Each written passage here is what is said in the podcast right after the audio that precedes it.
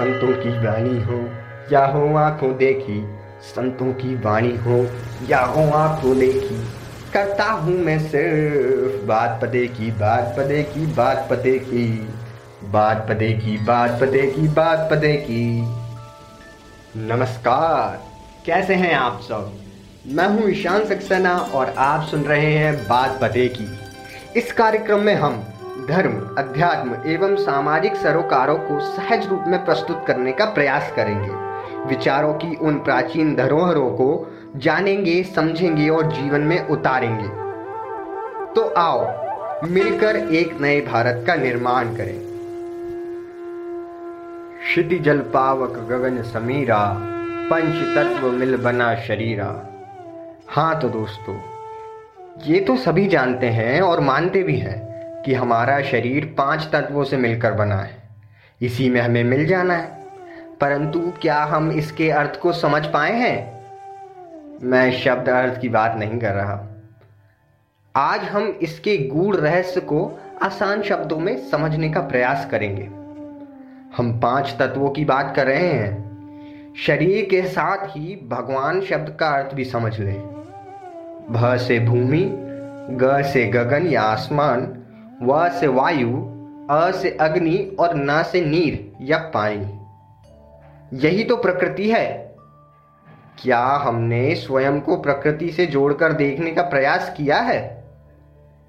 जिसने प्रकृति से स्वयं को जोड़ लिया, वो न केवल प्रकृति के रहस्य को समझते हैं अभी अपितु जीने का सही आनंद भी वही ले पाते हैं। हाल ही में हमने विश्व पर्यावरण दिवस मनाया। दो चार पौधे लगाए, फ़ोटो ली और काम खत्म। मित्रों यह काफ़ी नहीं है। एक पौधे से प्रकृति और पर्यावरण को नहीं बचा पाएँगे।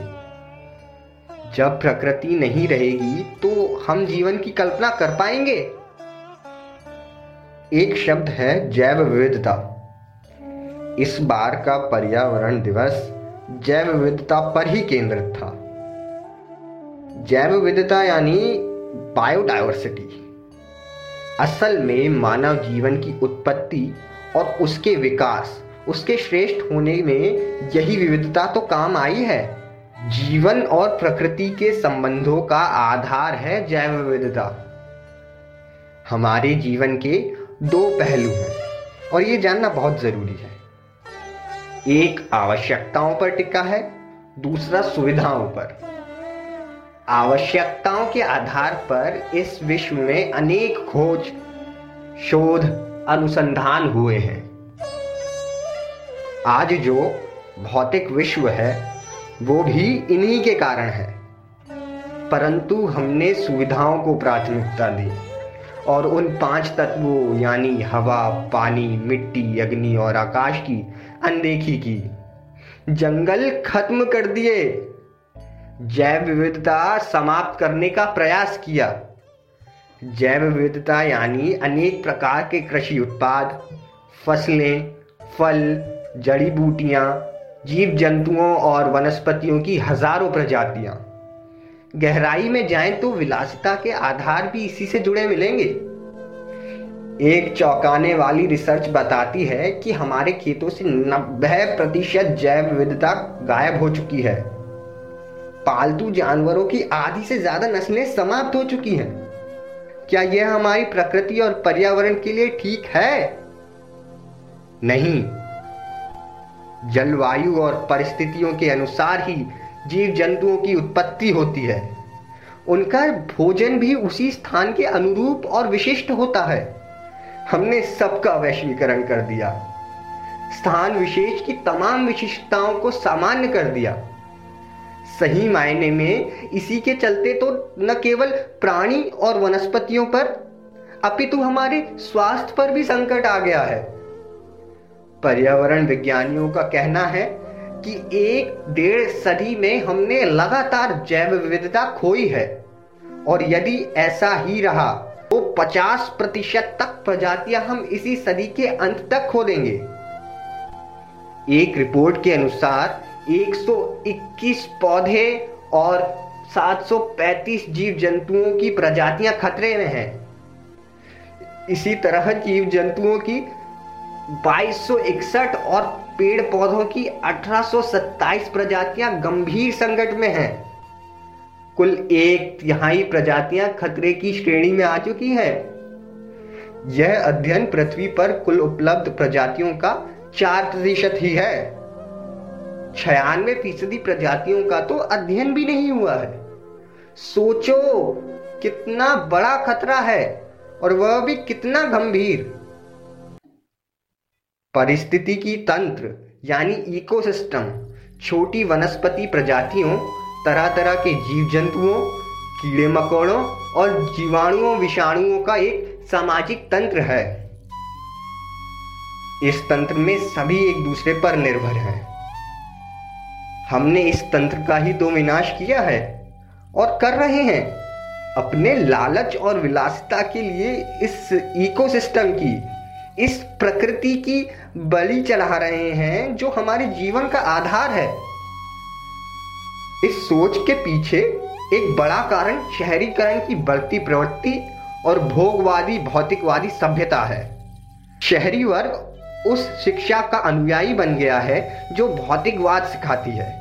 और इसी शिक्षा व्यवस्था से निकले लोग नीति निर्धारक भी बन जाते हैं।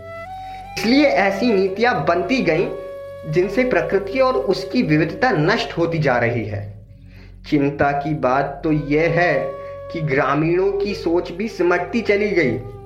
राजनीति और शहरों की चकाचौंध ने उसे भी जैव विविधता की ओर से आँख मूंदना सिखा दिया है।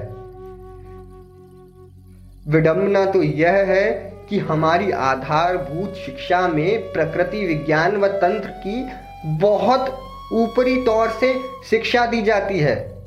यही कारण है कि आज विकास की शक्ल विनाश जैसी प्रतीत हो रही है।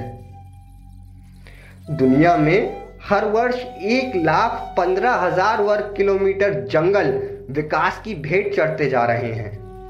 हज़ारों वन्यजीव व प्रजातियाँ इसकी चपेट में आती हैं।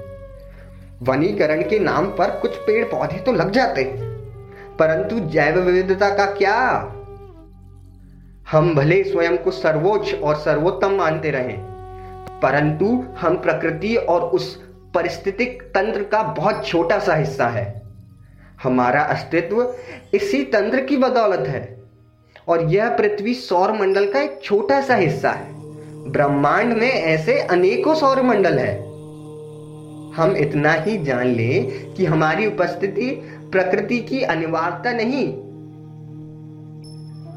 हमें प्रकृति को अपने अनुसार ढालने का नहीं, अपितु प्रकृति के अनुसार स्वयं को ढालने का प्रयास करना चाहिए। नहीं तो हमारा अस्तित्व खतरे में आ जाएगा। कोरोना जैसे संक्रमण और लगातार आ रहे हैं। भूफान और भूकंप इसी खतरे के प्रमाण है। एक कड़वा सच तो यह है कि इनसे हमें विज्ञान नहीं, प्रकृति ही बचा सकती है। विज्ञान तो कुछ देर के लिए राहत ही दे सकता है। ये समझ लें कि प्रकृति से हम हैं, हमसे प्रकृति नहीं। मान मेरा कहना नहीं तो पछताएगा। माटी का खिलौना है, माटी में मिल जाएगा। प्रकृति से प्रेम करिए, पर्यावरण की रक्षा करिए अपनी इम्यूनिटी बढ़ाइए और तनाव मुक्त, आनंदमय जीवन जिए। अब मैं विराम लेते हुए आप सभी को बताना चाहूँगा कि आज के एपिसोड की स्क्रिप्ट लिखी है मेरे पिताजी, वरिष्ठ पत्रकार श्री संजय सक्सेना जी ने। और शुक्रिया अदा करना चाहूँगा आप सभी लोगों का, जो कि इतना प्यार बरसा रहे हैं हम पर। बहुत बहुत धन्यवाद आप सभी का। आप सभी अपने अपने सुझाव, प्रतिक्रियाएँ और अपने अपने विचार हमें भेज सकते हैं। मेल के ज़रिए बात पते की at ji mail dot com पर की में के डबल ई आएगा। और जो लोग फेसबुक चलाते हैं, हम वहाँ पर भी हैं। मेरी आईडी है ईशान सक्सेना। और जो लोग इंस्टाग्राम चलाते हैं, वो लोग मुझे डीएम कर सकते हैं at Ishan underscore S three जो लोग मुझसे व्हाट्सएप पर जुड़े हैं, वो मुझे मैसेज करें। तो इसी के साथ अब मैं विदा लेना चाहूँगा। तब तक के लिए सुनते रहिए और करते रहिए बात पत्ते की।